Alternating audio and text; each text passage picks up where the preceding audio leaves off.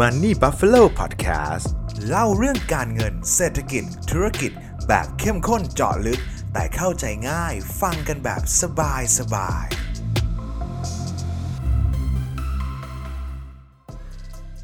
เลือกตั้งกำลังจะมา นักลงทุนแบบเราจะซื้อหุ้นตัวไหนและเมื่อไหร่ดี เรามาหาคำตอบด้วยกันนะครับ หรือสำหรับเพื่อนๆนักฟังท่านไหนนะครับที่ฟังผ่านพอดแคสต์นะครับจริงๆ Money Buffalo เราก็มีผ่านช่องทาง YouTube ด้วยนะครับเป็นเสียงเหมือนกันครับแต่เป็นเสียงแบบมีภาพประกอบ และภาพอธิบายเพิ่มเติมเพื่อให้เพื่อนๆเข้าใจมากขึ้นนะครับยังไงก็มาดูที่ YouTube เพิ่มเติมนะครับจะได้ได้อัธรสที่มากขึ้นนั่นเองครับสวัสดีครับผมเคนจาก Money Buffalo นะครับช่วงประมาณปลายปลายเดือนกันยาเนี่ยเพื่อนๆน่าจะได้ยินข่าวเข้าหูกันมาบ้างใช่ไหมครับว่า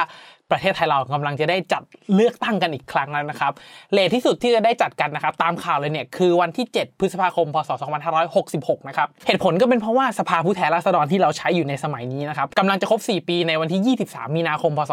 2566 นะครับ ซึ่งตามรัฐธรรมนูญแล้วเนี่ยเราจะต้องมีสสชุดใหม่ หรือว่ามีการเลือกตั้งชุดใหม่นะครับภายใน 45 วันครับซึ่ง 45 วันบวกกับวันที่ 23 มีนาคมนะครับมันก็เลยตกวันที่ 7 พฤษภาคมพอดีครับแต่ว่าอาจจะได้เลือกตั้งก่อนก็ได้นะครับในกรณีถ้าเเกิดมีการยุบสภาขึ้นมา ก็จะมีการเลือกตั้งก่อนหน้านั้นครับซึ่งยุบสภาเมื่อไหร่ก็บวกอีก 45 วันเราก็จะได้เลือกตั้งกันเลยครับซึ่งผมว่าเพื่อนๆทุกคนหรือว่าใครก็ตามที่เป็นนักลงทุนนะครับได้ยินคำว่าเลือกตั้งเนี่ยในช่วงประมาณ 4 ปีถึง 10 ปีที่ผ่านมาเนี่ยครับอาจจะไม่ค่อยคุ้นชินกับคำคำนี้สักเท่าไหร่เพราะว่าเราจะเพิ่งได้เลือกตั้งกันไปเนี่ยประมาณ 3 ปีกว่าๆที่แล้วนะครับก่อนจะครบ 4 ปีวาระนี้ แล้วก่อนหน้านั้นเนี่ยเราไม่ได้เลือกตั้งกันมาแบบยาวๆเลยนะครับเพราะว่าจะเลือกตั้งกี่ทีกี่ครั้งนะครับก็มีเหตุที่ต้องเลื่อนไปเราเลื่อนไปถึง 5 ครั้งเลยนะเพื่อนๆจากข้อมูลในอดีตที่ผมไป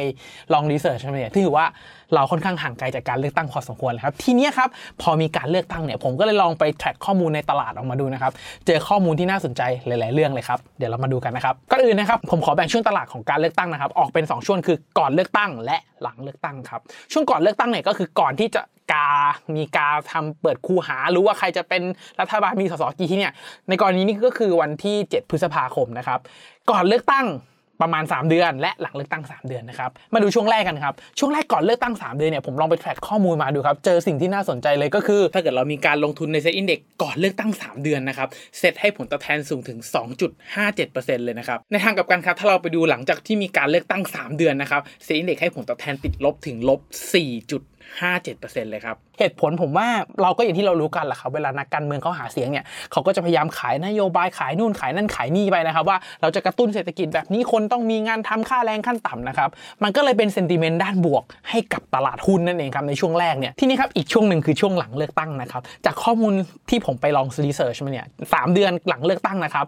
ตลาดหุ้นมักให้ผลตอบแทนติดลบครับ ซึ่งเหตุผลเนี่ยในช่วงเวลานั้นเนี่ยก็เป็นเพราะว่าการจัดตั้งรัฐบาลใหม่นะครับมันต้องอาศัยความร่วมมือจับมือพรรคเล็กพรรคใหญ่กว่าจะตั้งรัฐบาลออกมาได้ แล้วต้องดูเสถียรภาพของรัฐบาลนั้นด้วยนะครับมันก็เลยมักจะเป็นปัจจัยกดดันตลาดหุ้นนั่นเองครับดังนั้น trick ง่ายๆเลยครับเพื่อนๆ ก่อนเลือกตั้ง 3 เดือนเซ็ตมีโอกาสบวก ดังนั้น เปิดหน้า long หรือว่าซื้อหุ้นตัวใหญ่ๆเก็บไว้นะครับก็มีโอกาสทำกำไรมากกว่า ส่วนหลังเลือกตั้ง ผมว่าเทขายหุ้นทิ้งหรือว่าเล่นหน้า short จะเป็นโอกาสที่ดีมากกว่านั่นเองครับ ทีนี้ครับเรามาดูหุ้นที่ได้ประโยชน์จากการเลือกตั้งกันบ้างดีกว่านะครับ ซึ่งอย่างที่เรารู้กันนะครับว่าการเลือกตั้งเนี่ยมักจะมีนโยบายที่เรียกว่ากระตุ้นเศรษฐกิจนะครับนโยบายกระตุ้นเศรษฐกิจก็คือทำให้ชีวิตความเป็นอยู่ของประชาชนดีขึ้น การใช้จ่ายมากขึ้นเศรษฐกิจบูมมากขึ้นถูกไหมครับหุ้นกลุ่มแรกนะครับก็คือหุ้นกลุ่มค้าปลีกนะครับซึ่งเป็นหุ้นกลุ่มพื้นฐานที่จะได้รับประโยชน์จากการกระตุ้นเศรษฐกิจเลยครับยกตัวอย่างง่ายๆ อย่างเช่น ช็อปช่วยชาตินะครับ อย่างเช่นคนละครึ่งจะเห็นได้ว่าเงินที่เราใช้จ่ายไปเนี่ยจะเป็นร้านค้าปลีกเป็นส่วนใหญ่นะครับ ซึ่งร้านค้าปลีกที่มีสาขาเยอะที่ได้ประโยชน์จากนโยบายนี้ไปบูมๆเลยนะครับ ได้แบบปังๆในช่วงที่ผ่านมาเนี่ยก็ต้องอย่างเราว่าก็ CPO ครับโอสถสภาซิงเกอร์นะครับสตัวนี้ผมว่าน่าสนใจ แต่ว่าบอกกับเพื่อนๆตัวโตๆก่อนเลยนะครับว่าไม่ได้แนะนำการลงทุนนะครับ ต้องไปทำการบ้านเพิ่มเติมกันด้วยนะครับ กลุ่มที่ 2 ที่น่าจะได้รับประโยชน์ครับก็คือกลุ่มรับเหมาก่อสร้างนั่นเองครับ อีกหนึ่งวิธีในการกระตุ้นเศรษฐกิจนะครับ กลุ่มรับเหมาก่อสร้างจะได้ประโยชน์จากการลงทุนสร้างโครงสร้างขนาดใหญ่ สร้างโครงการใหญ่ ๆ เพื่อให้เกิดการพัฒนาเกิดการกระตุ้นของ GDP มีการลงทุนโครงสร้างเกิดการจ้างงานเศรษฐกิจหมุนดีมากขึ้นนะครับ กลุ่มที่ได้รับประโยชน์เนี่ยผมว่าก็จะเป็นพวกกลุ่มโครงการใหญ่ๆ อย่างเช่น s t e c อะไรเงี้ยนะครับที่ได้รับนิสงจากโครงสร้างพื้นฐานการพัฒนาของโครงการรัฐโดยตรงนะครับแล้วนอกจากนี้นะครับ s t e c เองก็เป็นบริษัทที่ลูกค้าหลักเขาคือรัฐเลยนะครับแล้วก็มีโครงการที่กำลังรอเซ็นอยู่อีกพอสมควรเลยนะครับลองทำการบ้านกันเพิ่มได้นะครับเพื่อนๆอีกกลุ่มหนึ่งที่มาทุกครั้งมาตลอดมาก่อนเวลาตลาดถูกกระตุ้นด้วยนะครับ นั่นก็คือกลุ่มการเงินกลุ่มการธนาคารนั่นเองครับต้องยอมรับครับว่าเวลาเราใช้จ่ายอะไรก็ตามออกไปนะครับ เรามักไม่ได้จ่ายด้วยเงินเราตัวเราเองหรอกครับเรามักจะพ่วงด้วยสินเชื่อถูกไหมครับอย่างเช่นเราซื้อรถคันหนึ่งเราวางดาวบวกสินเชื่อ เราซื้อบ้านเราวางดาวบวกสินเชื่อถูกไหมครับดังนั้นกลุ่มสินเชื่อพวกนี้จะมีโอกาสสร้างมีคนมากู้เงินเยอะขึ้นนะครับก็อย่างที่เรารู้ไปฝากเงินได้1% 2%เขาปล่อยกู้ถ้าเป็นสินเชื่อบ้านก็6%บวกลบนะครับเขาก็กินส่วนต่างเรียกว่า net interest margin ไปนะครับ พวกกลุ่มแบงก์พวกนี้แหละครับ จะได้ประโยชน์จากเรื่องนี้ด้วยเช่นกันครับ แล้วก็กลุ่มอื่นๆนะครับ อย่างเช่นพวกกลุ่มสื่อโฆษณาต่างๆ เนี่ย ก็มักจะมีงานโฆษณาเข้าเยอะมาก เวลาหมู่บ้านโครงการขึ้นก็มีป้ายบิลบอร์ด สื่อในอาคารสื่อนอกอาคารนะครับ